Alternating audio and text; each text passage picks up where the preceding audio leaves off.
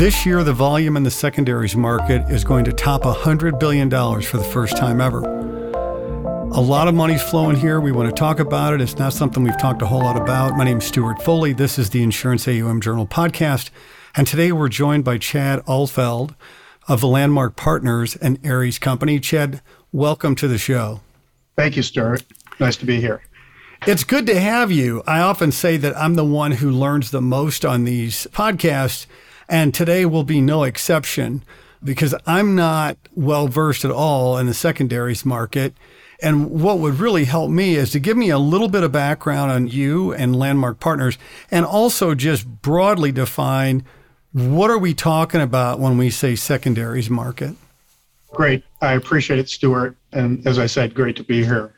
So, Landmark Partners is a 30 year old firm as of 2020. I joined Landmark in 1996, so I've been here 25 years. In 2021, we sold what was nominally a privately held firm to Ares. So I am now an Ares employee and have joined the Ares platform. And we become a fifth vertical, business vertical, if you will, on that platform. And as we get to talk about what secondaries are all about and the growth that you just mentioned, why is this important to Ares and how do we view each other culturally? I think will be something important to talk about. But Stuart, if you'd like, I probably should lay some groundwork for what is it what that we mean when we say secondaries. Exactly. I think that's the natural starting point. Sure. Let's just go big because not everybody's steeped in the tea here. Sure. So we do this for private equity, real estate, and infrastructure. So if you think broadly about the private market asset classes, and the private market asset classes, which are consumed by institutional investors and is now being consumed by high net worth investors as well, is a format that's done through closed end funds which means you commit capital, a manager deploys that capital, and you're in that fund for the life of the fund. There are no liquidity mechanisms built into those funds. So, going back to 1990, we realized there was an opportunity where investors that otherwise don't manage those assets, right? They don't think about buy, hold, sell every day because they're really just sort of stuck in those assets we decided that there was value to bringing liquidity to those investors. And what we do, in essence, is become a substitute limited partner in an existing fund when an investor may want out for various reasons. And essentially, limited partners want to have those buy, hold, sell capabilities at their hands to do portfolio management, just like they do for all other parts of their portfolio. So that's the essence of what a secondary trade is is we step in and become a substitute limited partner again in private equity real estate and infrastructure you know investment management 101 tells you that you know a liquidity provider in an illiquid asset class is likely to, to be able to find some pretty good value right i mean you know what i always used to tell my students is you know you need to sell your house you know, you're probably not going to get the highest and best price if you need to sell it by noon tomorrow. So I look at this asset class the same way and say, you know, as you mentioned, no liquidity mechanism built into those closed end funds. I mean, is it fair to say that it's a somewhat inefficient market? Yeah, absolutely. So it's often been referred to as the illiquidity premium that can be extracted. And I think the value proposition as a buyer is that you are bringing that liquidity to the table. But importantly, we're shortening the duration to our investors in what they're investing in. So again, if we think about a closed-end fund, it has a certain life cycle of how it deploys its capital through time, usually four to seven years. And then it starts to begin to harvest those assets by divesting those assets over sort of the year four through 10. And that's what you're hoping through is year 10. And the reality is some of these vehicles are much longer lived. And we are buying those really in the heart of that investment period or harvest period. So we're much closer to the liquidity. And we as a buyer get to underwrite the actual assets in the ground, not just the management team, not just the strategy that they went to market with, but how they executed against that. And we're closer to those liquidity events. So we've got great knowledge in that. And the value proposition also includes buying multiple managers across vintage years, create a lot of diversification. But importantly, you touched on is that illiquidity premium. We're assessing the discounted cash flows today. And we view that we've slid down the risk spectrum as we're closer to the liquidity events, but still try to extract the same return that you would be looking for in that private market asset class. Yeah, and I mean, you used a term. I mean, I'm a bond geek, a recovering bond geek, and I I mean, my fellow bond geeks, uh, we can unite. Our ears perk up whenever we hear the word duration, right?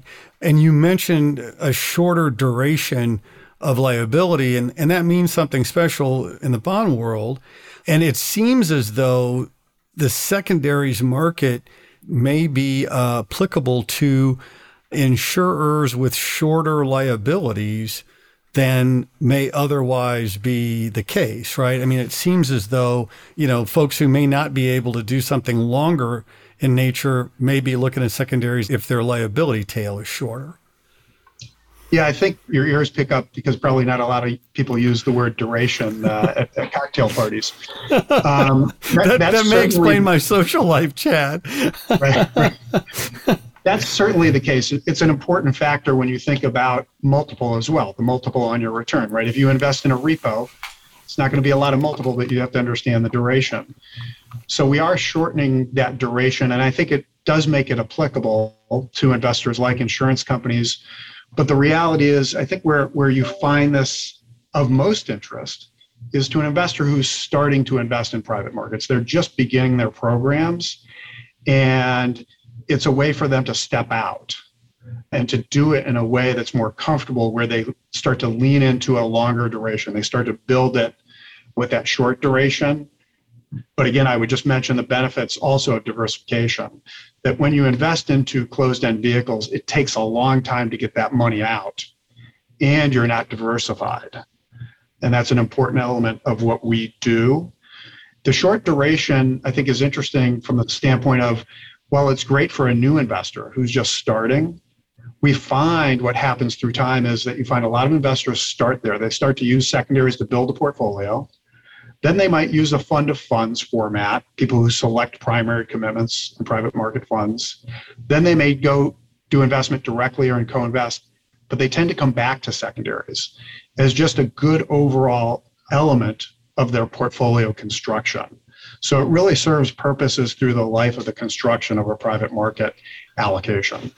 That's a very insightful. It's helpful to me. I'm not investing in those markets. We hear a lot about them, but those distinctions help me digest it for sure. So at the top of the show, you mentioned several sub asset classes that make up the secondaries. How do they differ? And how does Landmark approach each of those markets? Sure. So I think when you say sub asset classes, we think of private equity, real estate, and infrastructure on the one hand. And within private equity, we're talking about buyouts and venture, although predominantly the space is buyout oriented. And if we think about each of those successively, they have slightly different return objectives. And venture can tend to have the highest, right? It's the highest risk, the highest reward potential. Then you've got buyout, and then you've got mezzanine and real estate, and then infrastructure. So we slide down that curve a bit in terms of risk and reward, if you will. So we actually have distinct teams that tackle those asset classes and that we go to market with. So we have investors that come into each, and then we have teams that focus on the execution, the understanding of that asset class as a buyer. Within that, Stuart, though, when we think about sub asset classes or subtypes, is what are we buying within each of those? So I started off by talking about the LP side of the universe, which is an investor in a fund who wants out when that fund doesn't provide a liquidity mechanism. And they're managing their book and deciding they want out.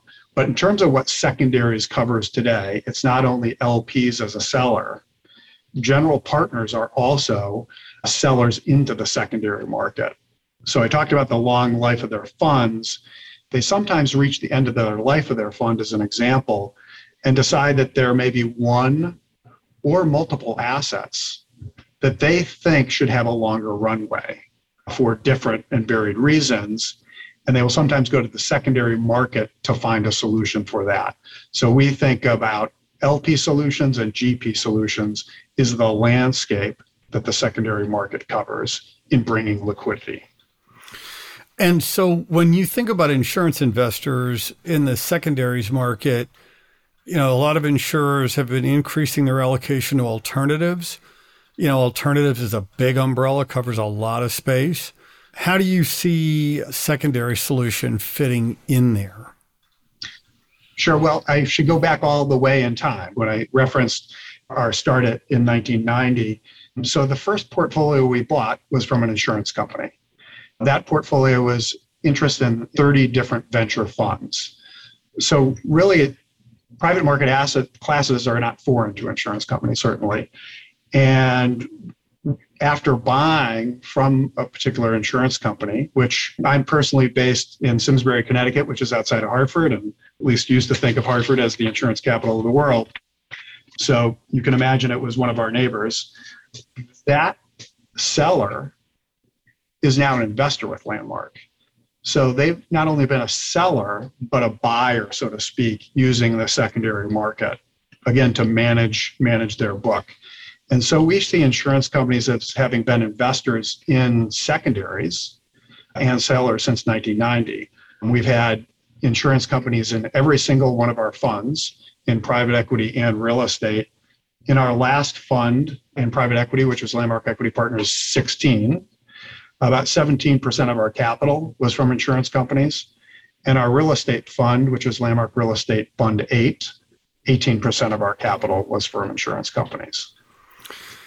So it's interesting because you and I were neighbors at some point. I used to live in West Hartford. So I know exactly where Simsbury is. It's just beautiful there.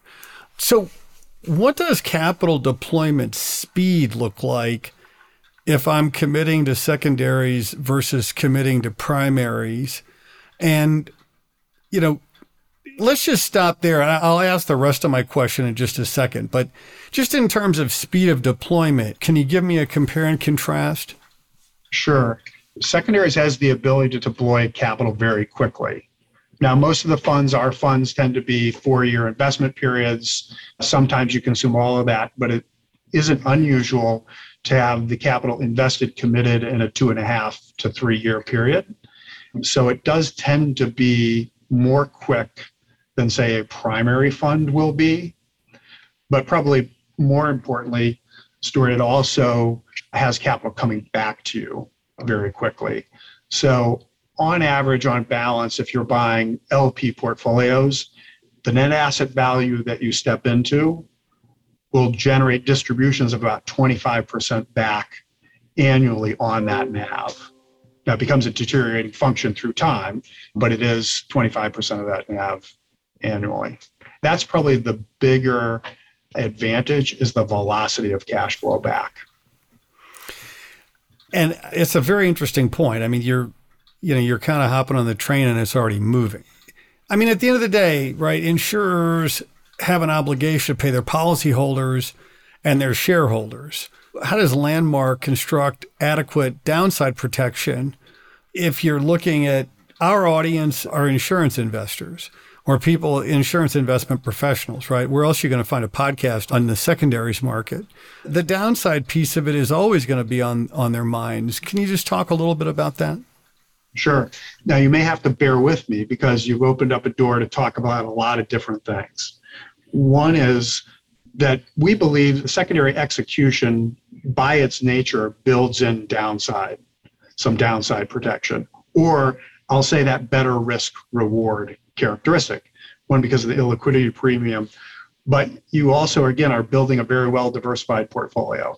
So if I was talking to you in the decade of the 1990s, you know, and you said, well, well, I got to get into this asset class.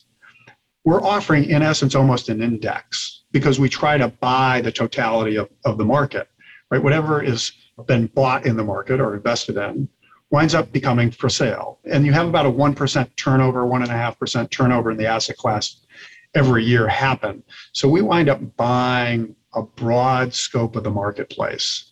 And if I could say to you, hey, if you want to invest in the S&P 500, would you like to invest it at par or at a discount? And I think most people would say, I'll, I'll take it at a discount. And that's the value proposition that we're bringing part of that, which is we're repricing those assets, essentially buying them at a discount to the net asset value, or at least their intrinsic value that we see. Now, the scope of the private market class has expanded tremendously in the next two decades from there. So in the 90s, I would tell you we bought the market, the good, the bad, and the ugly. Post tech wreck, what we realized is maybe you want to avoid the ugly. And so through most of the decade of the 2000s, we decided let's just buy the good and the bad. now, because you can price properly, right? Even assets that are not great. But I'll admit, post the financial crisis, again, the explosion in the market, the number of managers, et cetera, we've decided to really lean into the good or the best in class managers. We think of in two different ways. One, core managers. Who are the top 100 managers in the world? That's who we want to be buyers of. The next piece of it is, and I can scratch at this a little bit, maybe talk about it later, is that we look for managers that produce alpha. Again, that's a whole nother conversation. So each of those elements, right, that the secondary execution in and of itself provides that risk reward opportunity.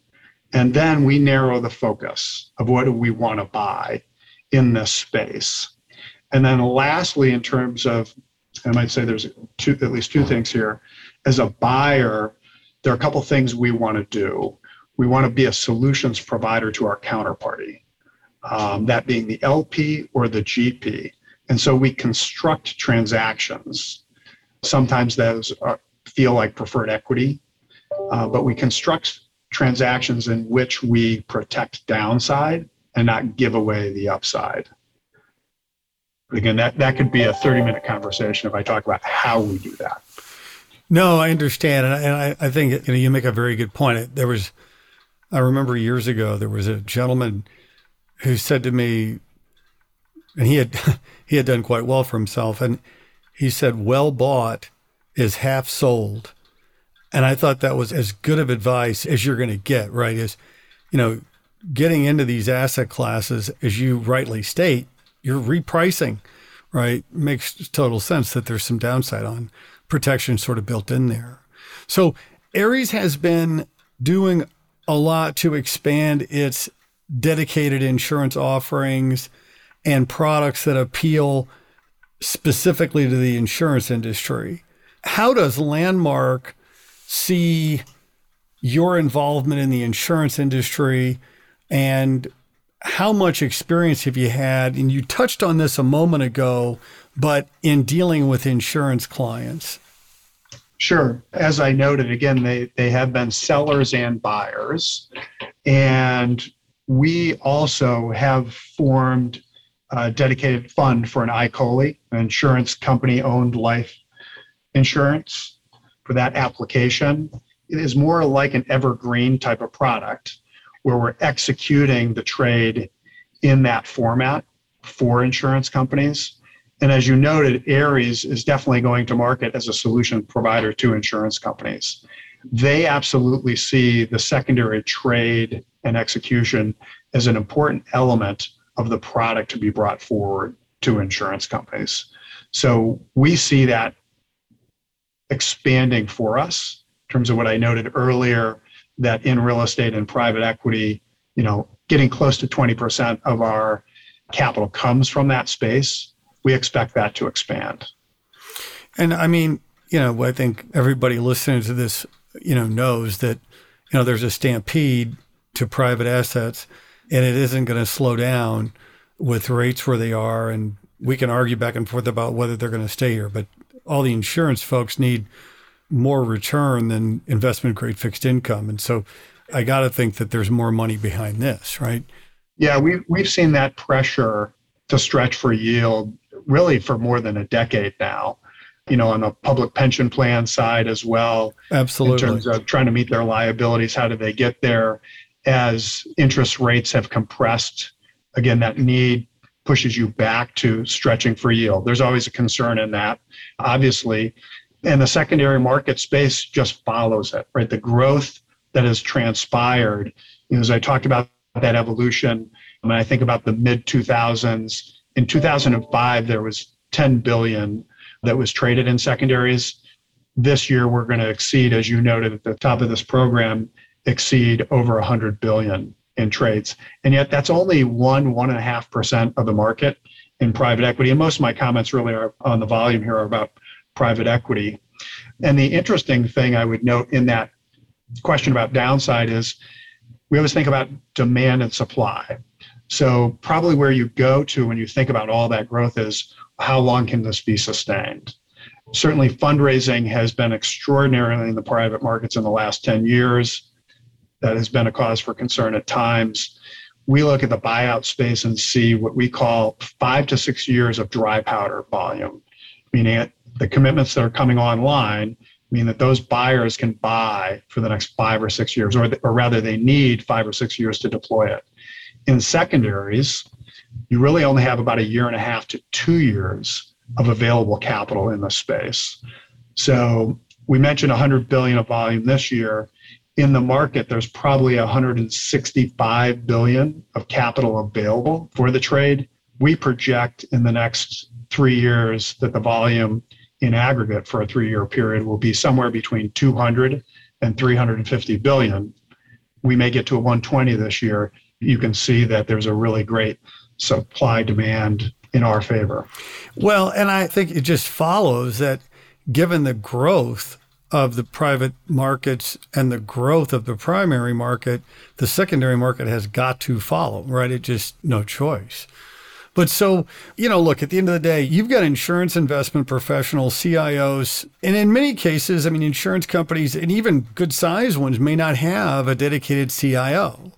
And so you've got somebody who's perhaps a CFO or somebody else, and and they say, well, you know, private markets are interesting to me, but I am not willing to wade in where I don't belong or take the career risk of making that decision or so forth. So I'm kind of taking up their cause and their position and just asking this. If I am an insurance company with no experience investing in private equity or real estate or infrastructure, how is secondaries? Why do I want to start there? Or why or why not? Yeah, I think we touch on this a bit. And look, that challenge is not wholly unique to insurance companies. Now, of course, some institutions have more dedicated staff, but I would argue that most institutions are resource constrained. And I can come back to what that means in our space also. But if you want to go down that path, then the question is the how.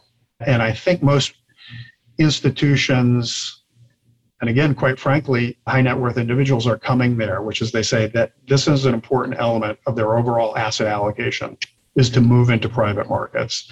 And then the how. And from our perspective, secondaries is just the simplest proposition because it ameliorates a lot of the potential concerns that you have going in. A, a lack of diversification, I got to select managers. In a secondary proposition is arguably one could say it's a fund of funds type of format. You are going to invest your capital in multiple vintage years. You're going to invest with arguably 100 managers and in thousands of underlying companies in pretty quick order and get your capital out there. And we talked about the duration and what the marketplace thinks about is that you're ameliorating the J curve with respect to doing this. And there are two different J curves. One is the cash flow, the cash out, and the cash back. You've shortened that duration, but also is a value J curve. So if you put your capital into a fund on day one, what you're probably going to see is value erosion because of the fees of that fund. Because if you invest that dollar, now you're just seeing the fees against it. In a secondary fund, because you have the opportunity to buy at a discount, have cash flow coming your way, you can move away from that J curve so to speak. And if the CIO, the CFO explores their opportunities, I think as they see fund of funds or secondaries, they can look at the secondary market and they can see how it's served and realize that there's only a handful of groups that they go to for that. and they can understand it, I think, pretty quickly what that value proposition is and why most investors use that tool to enter into this space. Yeah, and I mean, it's interesting because Landmark markets itself as a comprehensive partner to firms, and that seems it's more uncommon than not in the secondaries industry. So, can you walk kind of just talk about you know kind of how you go about the comprehensive partner component of that? Yeah, I, I think you know what you may be touching on is is maybe the scope of uh, transaction types that we get involved with, how we go to market as a thought partner. Because again, we've always been a solutions provider. Because in the early days, you're actually trying to convince someone of something that is foreign to them. Hey, what do you mean I can sell something that I thought I was locked up in? Well, if you're buying, do I really want to sell? Right. So the interesting thing is you sell bonds, you sell equities all day long. You're comfortable that there's someone on the other side of the trade. But when you start doing this, it's less comfortable. So again, we've always gone to market as a solutions provider. And when you talk about being comprehensive, it's I think of being a buyer from LPs and from GPs. And the biggest part of the growth in the market today is on the GP side, becoming a solution provider to the GPs. Now, interesting, and it may be a little bit off and tangential. I would say in the 90s, GPs did not like the secondary market. They didn't like the idea of, wait, someone wants out of my fund. But I think they realized, and I've got a great story that relates to Alan Patricof because he specifically said this in the early 90s. We didn't want to see this happen. And Alan was one of the fathers in the venture industry. But he stood up in one of our annual meetings in 1996 and said, I realized that actually that's a relief valve. If people can get out, then they're more likely to come in. So you drive more capital into the space. And quite frankly, we saw the banks do that in the 90s. They would actually cycle capital in and then come back out. So we become a solution provider on that side to both the LPs and then now the GP side of it, where they think about extending the runway for assets in their funds or bringing capital to their balance sheet to launch programs. And they can bring other assets that we as secondary buyers are interested in.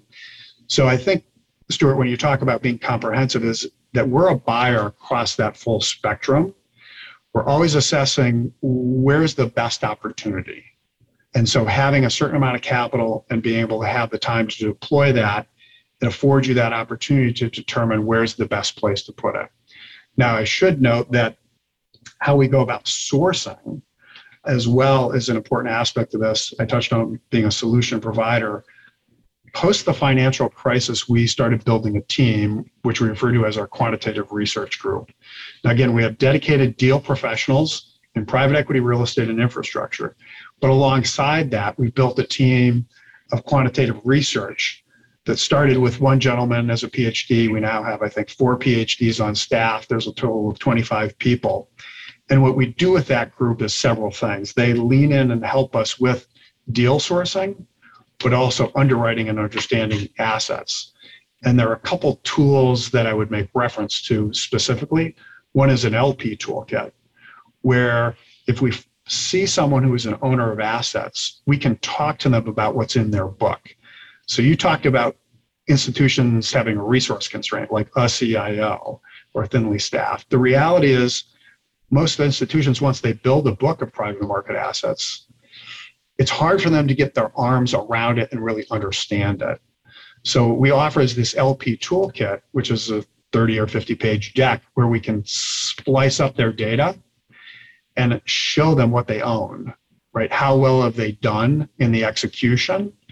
And if we were in their shoes, and we have to be intellectually honest about this, what would we sell? We create these heat maps. We do a couple different tests to define what is it that we'd be looking at selling, right? Where are their laggards? Where are they not deploying capital? Where have they gotten overweighted?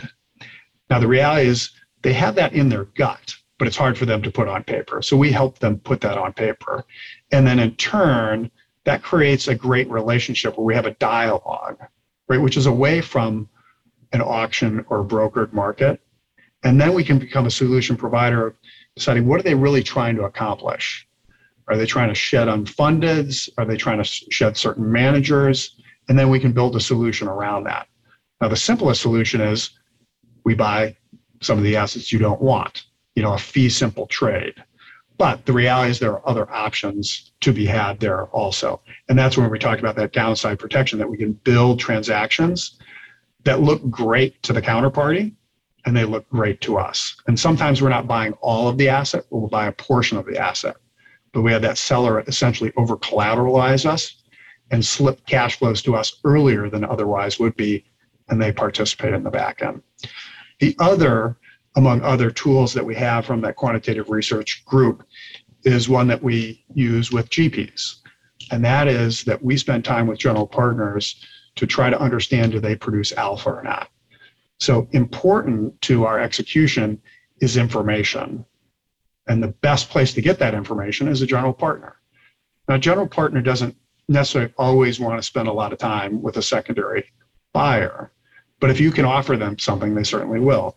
And the GP Alpha toolkit that we have is something of that nature, which is we can take all of their data and assess whether or not they produce alpha. That is something that's really interesting to them. Now, we can't go out and publish what those results look like, but we and they can use that mutually to our benefit as we think about building a portfolio and where do we want to invest capital. So I think when we talk about being comprehensive, it's bringing a broader set of tools to the table. And the other thing I would want to lean into, and I expect you'll ask me about this like later, is you know again coming onto the Ares platform.